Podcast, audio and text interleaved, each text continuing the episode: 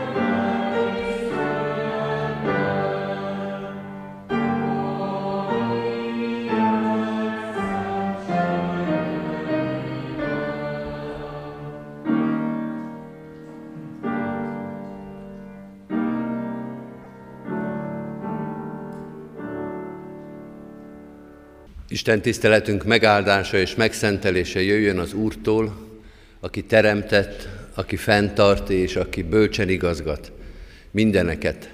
Amen.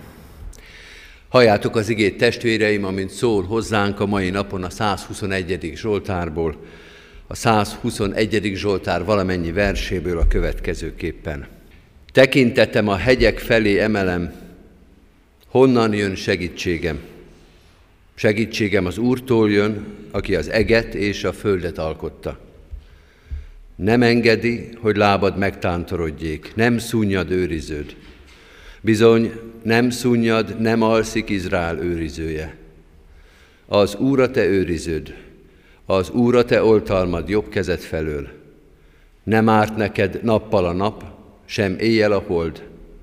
Az Úr megőriz téged minden bajtól, megőrzi életedet.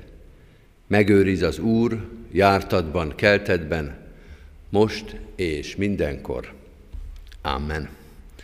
Isten tegye áldottá igének hallgatását és szívünkbe fogadását. Hajtsuk meg fejünket és imádkozzunk. Urunk, köszönjük ennek a Zsoltárnak szép és megnyugtató szavait. Te tedd igazzá a szívünkbe, te tedd erőssé ezeknek az ősi Zsoltároknak a szavait. Te erősíts meg minket hitben és reménységben, hogy Te vagy a mi oltalmunk, Te vagy a mi Urunk, de nem csak a miénk, hanem az egész világnak, mindent a kezedben tartasz, most és mindörökké. Segíts nekünk ebben a hitben és reménységben élni, ma is, holnap is. Segíts ezzel a hittel nézni az elmúltakat, visszatekinteni évszázadokra, előttünk járókra, megállni a ma hit harcait, és készülni a jövőre, a holnap szolgálataira. Bocsáss meg nekünk minden eltántorodást, mert oly sokszor némultak el ajkainkon és szívünkben a zsoltárok, oly sokszor kerestünk máshol segítséget, oly sokszor volt az, hogy nem kerestünk téged, nem kutattuk a te akaratodat, győzni akartunk, de nem általad, eredményre jutni, de nem a te igéd szerint. Segíts ezeket mind letenni, megbánni te előtted, alázattal hozzád fordulni, alázattal újra tanulni a bizalom, a reménység, a figyelem és fegyelem igéit. Taníts minket utaidra, tisztítsd meg életünket, erősíts szolgálatunkat, taníts minket a megemlékezésben, a tanulásban, igéd követésében, a szolgálatban, Krisztusért, ami Urunkért. Amen. Kedves testvérek, készüljünk Isten igéjére a háromszázhetvenkettedik dicséretünkkel, az első verszakot énekeljük, háromszázhetvenkettedik háromszázhetvenkettedik dicséret, könyörögjünk az Istennek, szent lelkének.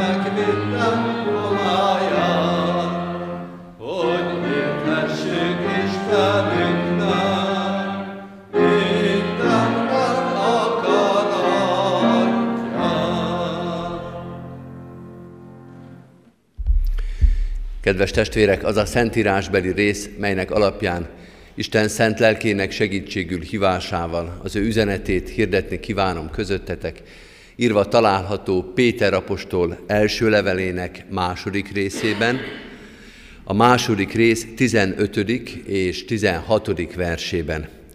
Péter első levelének második részében, tehát a tizenötödik és tizenhatodik versben így szól hozzánk Isten igéje. Mert Isten akarata az, hogy jót cselekedve némítsátok el az értelmetlen emberek tudatlanságát, mint szabadok, nem úgy, mint akik a szabadságot a gonoszság takarójául használják, hanem, mint Isten szolgái. Eddig Istennek írott igéje, foglaljuk el a helyünket. Kedves testvérek, január óta olvassuk Péter apostol első levelének a második részét, ami azt is jelenti, hogy január elején készítettük el azt a beosztást, ahogy vasárnapról vasárnapra a textusok követik egymást. Január elején választottuk azt az igét, amelyet most felolvastunk, az egy Péter kettő tizenöt tizenhatot. Mást gondoltunk januárban még a márciusi szolgálatokról, mint ahogy a dolgok alakultak. Másképpen változott az életünk, másképpen következnek ránk Istennek a történései. A március tizenötödikét azt tudtuk, hogy az ünnep lesz, A március tizenötödike az, amely fix pont ebben az Isten tiszteletben, de van körülöttünk valami más, ami megváltoztatta az életünket, ez a koronavírus, és most úgy olvassuk ezt az igét, hogy nem csak március tizenötödikére, hanem erre a járványos helyzetre is valamilyen útmutatást kellene megértenünk. Hogyan olvassuk ma, vagy mit értünk meg, így is fogalmazhatnánk, mit értünk meg annak az Istennek az üzenetéből, aki már január elején is tudta, hogy mi lesz majd velünk március közepén. Az ige, amelyet kaptunk és amelyet olvasunk, kétszer is említi a szabadság szót. Valószínűleg emiatt is gondoltuk, hogy jó lesz ez majd március tizenötödikére, kétszer is elhangzik. És hogyha összetologatjuk ennek az igének a mondatrészeit, és összeolvassuk, akkor azt látjuk, hogy Péter apostol itt azt mondja a keresztényeknek, a tanítványoknak, hogy Isten akarata, hogy ti, mint tanítványi közösség, ti, mint Istenhez tartozók, és ezt az akaratot úgy fogalmazzam, hogy ti, mint szabadok, és ti, mint Isten szolgái. A felolvasott mondatban, bővített mondatban mind a kettő a keresztényekre vonatkozik. Ti, mint szabadok, és ti, mint Isten szolgái. március tizenötödikén azt mondja Isten igéje, van szabadság a földön, a valódi szabadság azonban az, ha Istenhez tartoztok.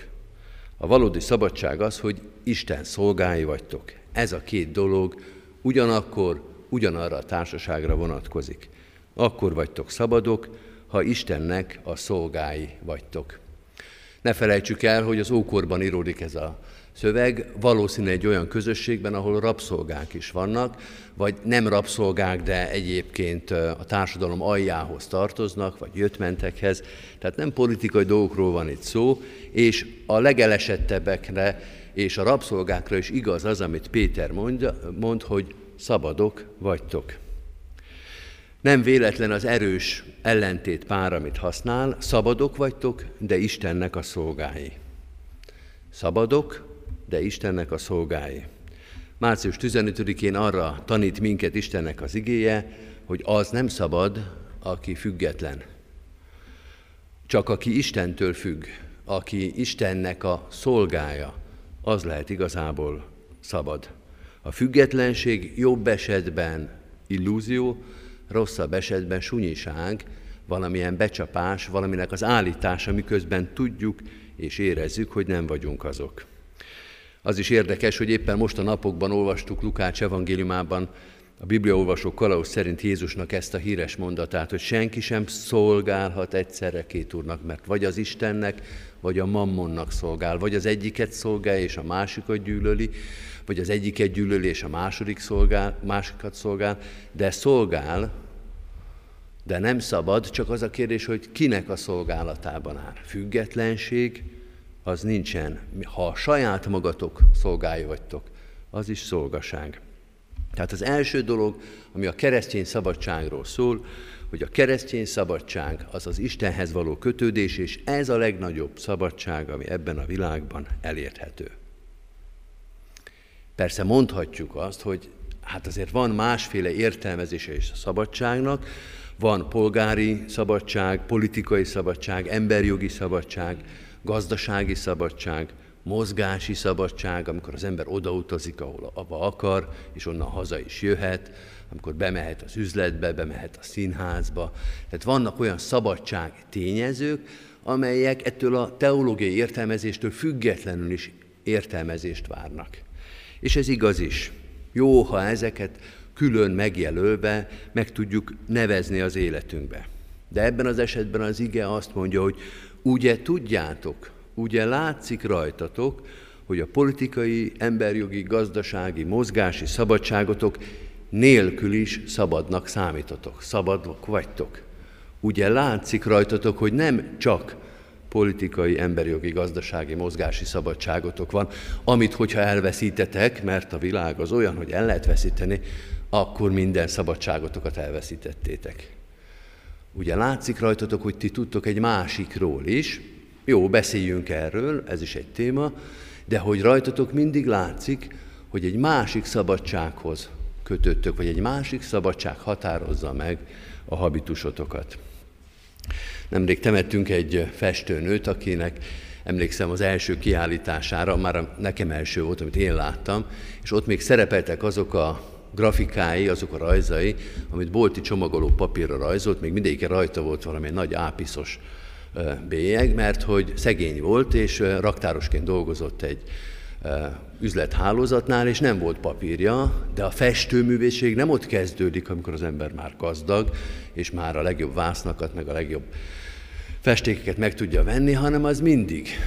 Az akkor is, amikor csomagoló papírra lehet csak rajzolni. Átüt mondjuk az anyagi lehetőségeken, a befutatottságon, az ismertségen a tehetség, és akkor is festő, hogyha minden földi kelléke ehhez hiányzik, vagy még, vagy már nincsen meg. Valami ilyesmit mond Péter is, hogy minden földi kellék nélkül látszik rajtatok a szabadság, mert Istennek a szabadsága látszik rajtatok, akkor is, hogyha semmilyen más értelmű szabadság nincsen, de akkor is, hogyha minden szabadság megadatik, ha mindent szabad, akkor is rajtatok látszik, hogy ti az Isten szabadságában éltek. Ez a március tizenötödikei üzenet. Ez az, ami a szabadságról szól, respektálva, látva, értve a földi szabadságokat, azt mondja Péter első levele, hogy de ugye rajtatok egy másik szabadság is látszik minden körülmények között. De van egy másik üzenete is ennek a péteri levélnek, pontosabban ennek a felolvasott sornak, ez pedig a cselekvésről szól. Isten akarata, hogy jó cselekedetek által némítsátok el az emberi butaságot, az emberi ostobaságot. Isten akarata az, hogy jót cselekedve némítsátok el az értelmetlen emberek tudatlanságát.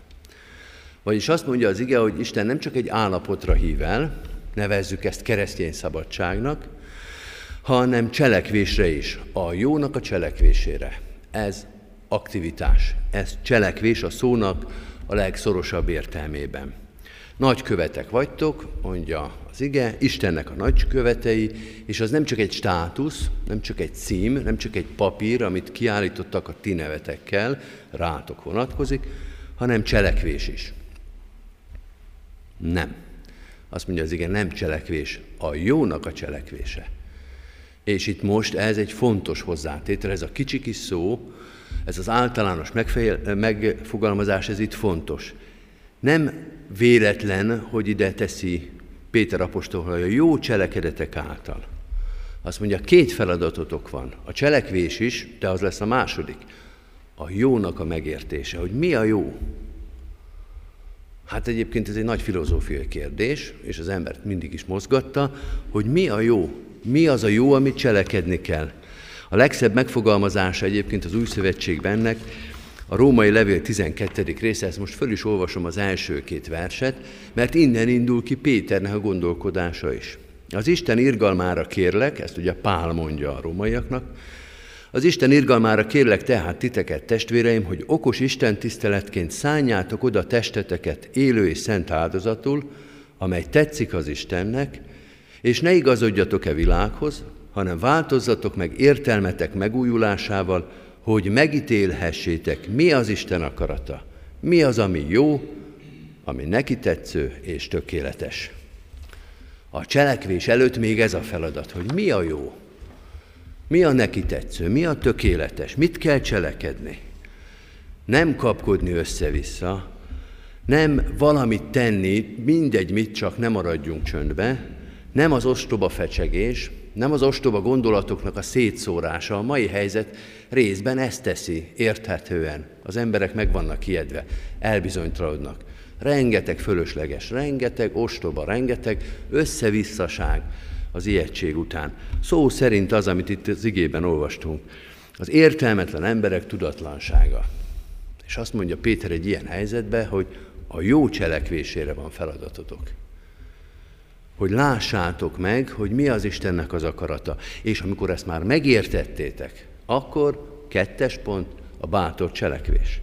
Akkor is, ha elnyomás van, akkor is, ha béke van, akkor is, ha járvány van, akkor is, ha nyugalom, bátran cselekedni, miután már megértettétek, hogy mi az Istennek az akarata. mert azt kell cselekedni, a jót, nem össze-vissza bármit. március tizenötödike van, ünnep, mit mond az ige, mi a feladat? Az ünnepet megünnepelni, hálaadás Isten népünket megtartó kegyelméért, hálaadás az előttünk járó hűségért és jó cselekedeteért. március tizenötödike, ez a feladata a magyar gyülekezeteknek és közösségnek. Járvány van, vagy járványveszély, van feladat. Bizalom az Istenben, reménység az ő megmentő szeretetében, könyörgés mindazokért, akik nehéz helyzetben vannak, azért akár, mert betegek, vagy félnek a betegségtől, valamilyen értelemben veszélyeztetettek, vagy küzdenek döntéshozóként, irányítóként, orvosként, ápolóként. Olyan helyzetben vannak, hogy most ők kerültek a front első vonalában, könyörgés az ő életükért, épségükért, erejükért, álhatatosságukért, és nyugalom, és fegyelem, és figyelem, és a hatóságok támogatása, és az egymás terheinek a hordozása, testvéri viselkedés a környezetünkben, a gyülekezetünkben. Ezek az Istennek a jó cselekedetei. És azt mondja, hogy azt várom tőletek, hogy mint szabadok, mint tanítványok, ezt cselekedjétek.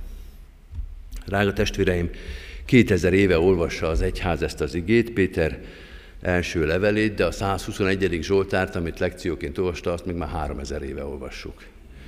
Volt, amikor szabadságban olvasták, meg lelkesedésben, mondjuk ezernyolcszáznegyvennyolcban, és volt, amikor már a szorongattatásban, mondjuk ezernyolcszáznegyvenkilencben, vagy ötvenben, voltak, akik börtönben olvasták, voltak, akik békességben, mások elnyomásban, véres háborús esztendőkben, vagy járványok idején korábban. Emlékezzünk arra az oszlopra, ami a színház előtt áll, az is egy járványról szól, csak sokkal keményebb, sokkal durvább járványnak az emléke. De kedves testvérek, olyan nem volt olyankor és olyan helyzet, amikor az egyház azt érezte volna, hogy erre az igére olyan nagyon nincs is szükségünk, hogy ez minket nem irányít. Sem ezer éve, sem kétezer éve, sem háromezer éve ez az ige, és az az Isten, aki ezt kimondta, nem veszítette el sem az erejét, sem az igazságát. Ez a reménység, ez a derű, ez a bizalom legyen bennünk, amikor kétezer-húsz. március tizenötödikén ilyen körülmények között az Isten örök igéjét olvassuk és cselekedjük. Amen. Válaszoljunk Isten igéjére, helyünkön maradva, a négyszázhatvanhetedik dicséretünkkel, négyszázhatvanhetedik dicséretünknek az első és az ötödik versét énekeljük, tehát az első és az utolsó verszakokat. négyszázhatvanhetedik dicséretünk, mi jó, ha bűntől már szabad, az Úr szolgája vagy.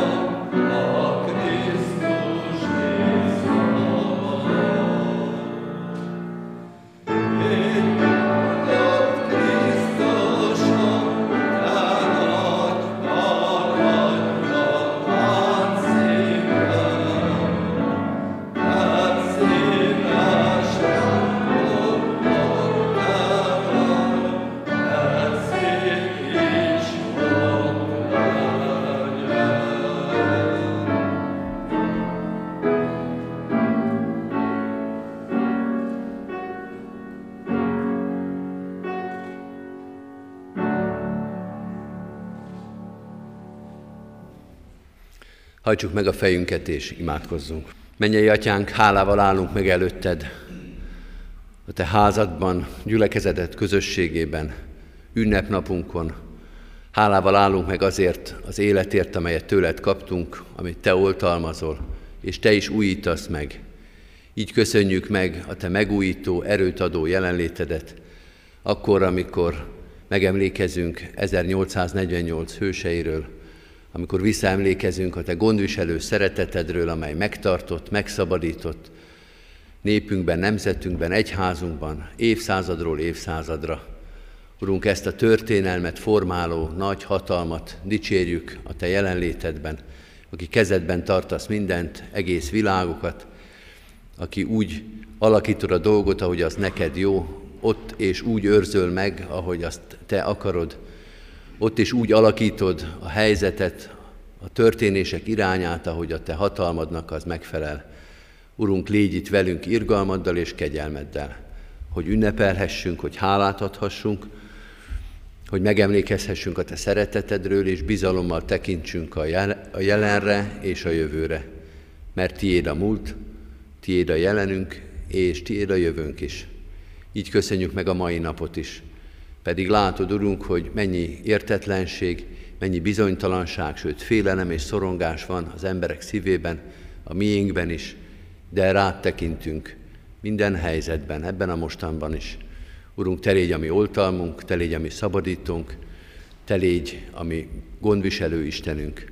Így könyörgünk a közösségeinkért, gyülekezetünkért, különösen is azokért, akik ezekben a nehéz helyzetekben veszélynek vannak kitéve. A betegeinkért, imádkozunk a veszélyeztetettekért, idős testvérekért, imádkozunk a magányosokért, akik magunkra vannak utalva. Te légy oltalmuk, és indíts minket is segítségre, figyelemre, mások szenvedésének, másik gondjának, másik félelmének a meglátására. Könyörgünk a döntéshozók bölcsességéért, az orvosok, az ápolók, az egészségügyben dolgozók kitartásáért.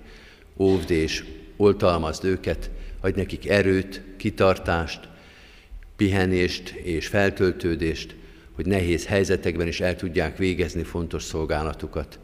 Imádkozunk azokért, akik erre készülnek, és könyörgünk azokért, akik már ebben vannak. Azokért a nemzetekért, akiknél sokkal súlyosabb a helyzet.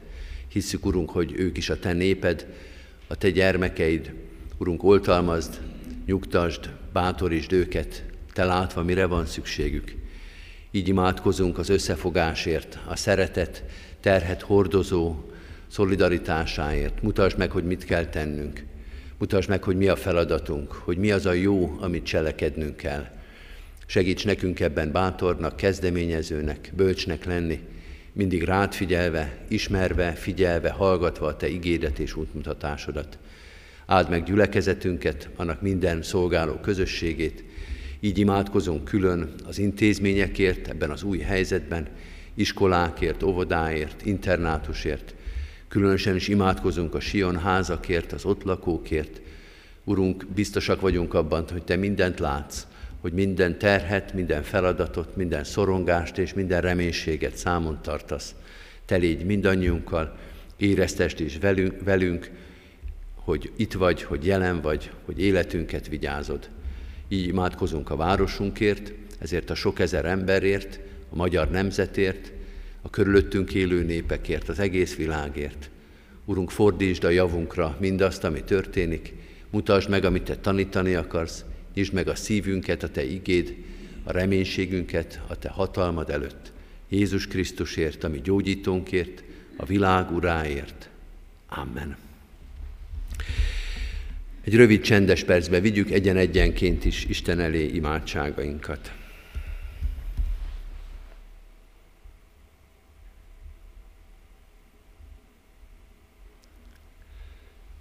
Amen.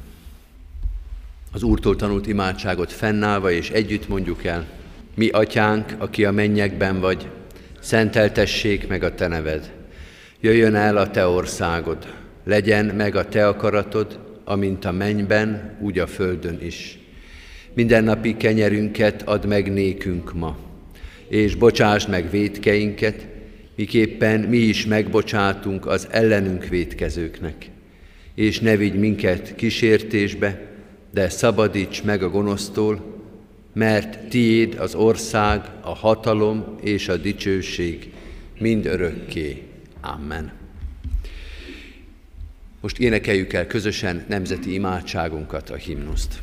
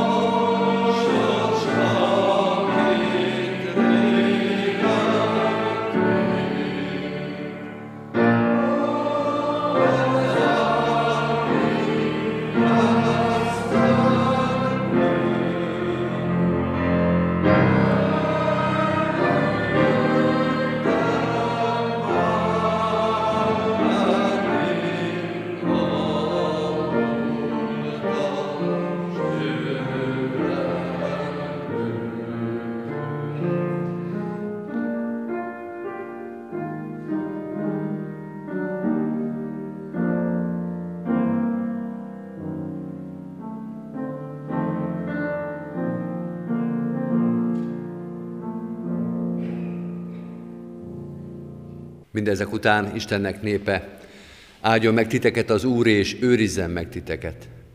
Világosítsa meg az Úr az ő orcáját ti rajtatok, és könyörüljön ti rajtatok. Fordítsa az Úr az ő orcáját ti rejátok, és adjon békességet néktek. Amen. Foglaljuk el a helyünket, kedves testvérek, és hallgassuk meg gyülekezetünk híreit. Ha Isten engedi és élünk, akkor ma délután, illetve délelőtt még tizenegykor, délután pedig öt órakor tartunk még Isten tiszteleteket itt a díszteremben. Következő héten is, következő vasárnapin is így tartjuk az Isten tiszteleteinket, ha ebben változás nem történik. De a járványveszély miatt a héten sok alkalmunk elmarad, illetve későbbi időpontra kerül, így az énekkari próbák, a Hunyadi Városi Bibliaóra, az Alfa kurzus, a Szeretet hét jótékonysági koncertje, a Best of Bach zenés áhítat, és még biztos sok más alkalmunk is változik, ezért kérjük, hogy figyeljék a gyülekezet híradásait a honlapon keresztül, illetve tartsák kapcsolatot a gyülekezetet tartó munkatársainkkal, lelkészekkel, kántorúrral, illetve a gyülekezet további munkatársaival. Ha nem is tudunk találkozni, otthoni imádságainkban hordozzuk szeretteinket, gyülekezetünket és városunkat. Az elmúlt héten búcsúztunk Dugár Dénesné Szabó Terézia testvérünktől, halottaink Szabó Ferencné Szabó Julianna, aki hetvennyolc éves korában tért haza Teremtő Urához, temetése március tizenhetedikén kedden, kettő órakor lesz a köztemetőben. Arányi Eszter huszonhat éves korában elhunyt testvérünk temetése, huszadikán pénteken, kilenc óra negyvenötkor lesz a köztemetőben. És Geréné Lakó Éva, hetvenöt évet élt testvérünk temetése, huszadikán pénteken, három órakor lesz a köztemetőben. Kérjük a testvéreket, hogy hordozzák imádságban a gyászolókat, Isten vigasztaló szent lelke legyen a gyászoló családtagokkal, barátokkal és ismerősökkel. Köszönettel hirdetjük az adományokat az elmúlt héten, akármennyire is furcsa hét volt ez, nagyon sok adomány érkezett a gyülekezetünkbe. Az elmúlt héten mintegy három egész öt millió forint adomány érkezett, a templom felújítására összesen huszonegy millió, a Széchenyi Városi Gyülekezeti Központra öt egész hét millió forint adomány érkezett. Kérjük egy gyülekezet tagjait, hogy továbbra is hordozzák támogató szeretetükbe ezeket a kiemelt alkalmakat és gyülekezetünk szolgálatát. Nyári alkalmainkat hirdetjük, a többgenerációs tábort július huszonhetedikétől, a nyári ifi táborunkat július hatodikától, illetve július tizennyolcadikától az Ez az a nap rendezvényt a Puskás arénában. Reméljük, hogy ezek az alkalmak megtartásra kerülnek, de most túlságosan előre nem tudunk tervezni, amint új információk vannak, mindig mindent próbálunk gyorsan hirdetni. Így hirdetem a böjti adománygyűjtést is, amit majd szintén a nyáron lesz a Szeretet hét, júliusában a felvidéki Hatfán, ennek a támogatására most is lehetőség van, illetve a személyi jövedelemadónk kétszer egy százalékának átutalásával, irányításával támogatni tudjuk a Magyar Református Egyházat, illetve a kollégiumi alapítványunkat. A honlapunkon is láthatjuk, hogy a Magyarországi Református Egyház zsinatának elnöksége felhívást tett közzé a Kárpát-medencei református keresztény közösségekben, hogy támogassák a Székely Nemzeti Tanács európai polgári kezdeményezését a nemzeti régiók védelméről. Erre a honlapon található felhívásban lehetőséget találunk mi is. Végül szeretném hirdetni, hogy bár a hivatalos ünnepségek elmaradtak, a Kecskeméti Református Egyház község nevében koszorút helyezünk majd el Kossuth Lajos szobránál, illetve az Ókollégiumnál, Muraközi János emléktáblájánál az egyházközség képviselői teszik ezt majd meg az egész gyülekezet nevében. Az Úr Jézus Krisztus legyen gyülekezetünk őriző pásztora. Most pedig a záró énekünket énekeljük, kedves testvérek, a kétszázhuszonhatodik dicséretünket mind a négy verszakával, kétszázhuszonhatodik dicséretünk mind a négy verszakát énekeljük, Krisztusom kívüled nincs kihez járulnom.